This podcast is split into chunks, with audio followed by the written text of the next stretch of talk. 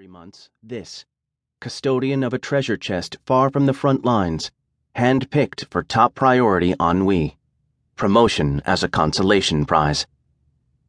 The shuttle had already settled by the time Basara arrived in the spacious landing bay. Technicians, inspectors, and security personnel worked diligently around the shuttle's crew.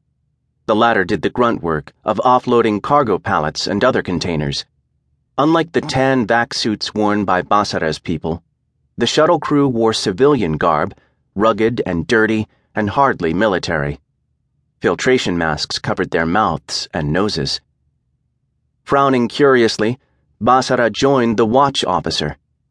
He noticed as his stride picked up that his knee hardly bothered him today. That at least was a good sign.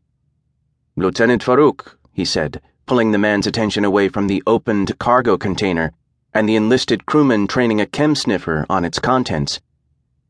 Sir, answered Farouk, offering a salute. Basara returned the motion. As you were, do not let me distract you. No distraction, sir, Farouk replied, nodding to his aides. Everyone except the crewman operating the sniffer unit moved off to other duties. Everything seems to be in order, why the masks? gestured Basara. A ventilation problem on the shuttle, sir. My people have verified it. Their circulation system blew a filter upon launch, but they continued ferrying cargo rather than pausing for repair. The masks for the stench of the shuttle. I see, Basara murmured. Now that he considered it, a stale odor lingered even after the passing shuttle crewman moved on with his cargo. Basara watched disdainfully as the next crewman approached with his anti grav pallet for inspection. The masked man bowed his head as he pushed his load. Rough living, apparently. Yes, sir. I'm sure they wish their freighter could dock with us directly. They may wish all they want, said Basara. We accept no more than one shuttle at a time. Good station security requires limited access. As you say, sir. Come on, over here, Farouk snapped at the freighter crewman. We haven't got all day. That's not entirely true, is it? Basara murmured. The war is light years away. We've nothing better to do here. His voice trailed off as the shuttle crewman came within reach.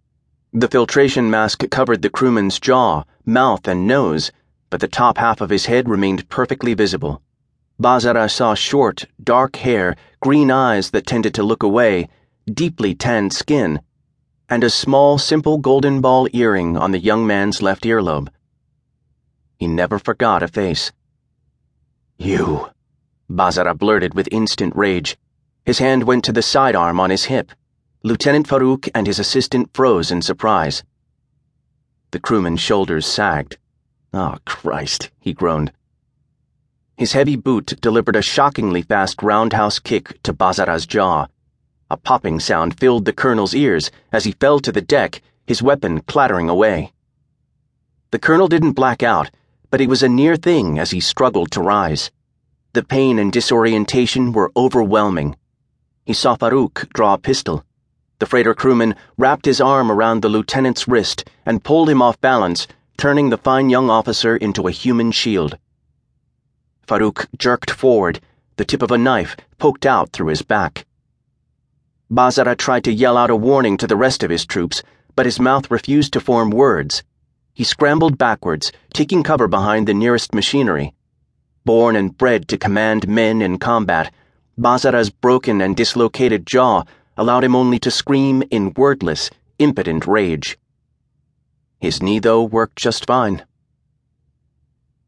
Tanner jerked his knife free, but didn't release his victim willingly. The station crewman pulled the lieutenant from Tanner's grasp, having dropped the chem sniffer to come to his superior's rescue.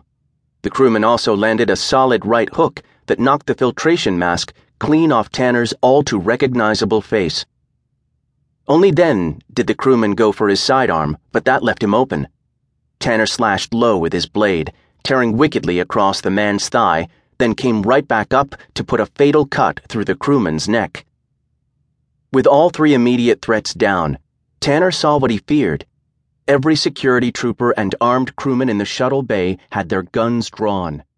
Some focused on the other shuttle crewmen, forcing them to raise